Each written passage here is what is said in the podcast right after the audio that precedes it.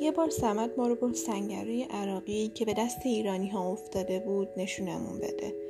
طوری موازه و خطوط و سنگرها رو بچه ها معرفی می‌کرد و درباره عملیات حرف می‌زد که انگار اونا آدم بزرگن یا مسئولی چیزی هستن که برای بازدید به جبهه ها اومدن.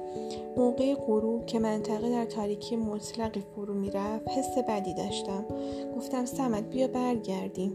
گفت میترسی؟ گفتم نه اما خیلی ناراحتم. یه دفعه دلم برای حاج آقایم تنگ شد.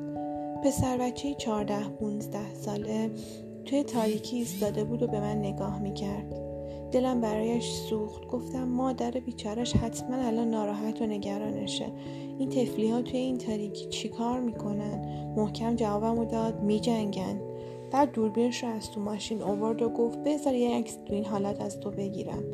حوصله نداشتم. گفتم ول کن حالا. توجهی نکرد و چند تا عکس از من و بچه ها گرفت و گفت چرا اینقدر ناراحتی؟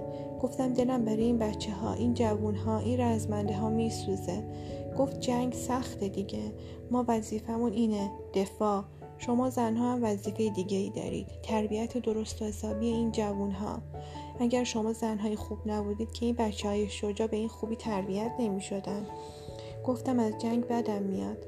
دلم می‌خواد همه در صلح و صفا زندگی کنن. گفت خدا کنه امام زمان زودتر ظهور کنه تا همه به این آرزو برسیم.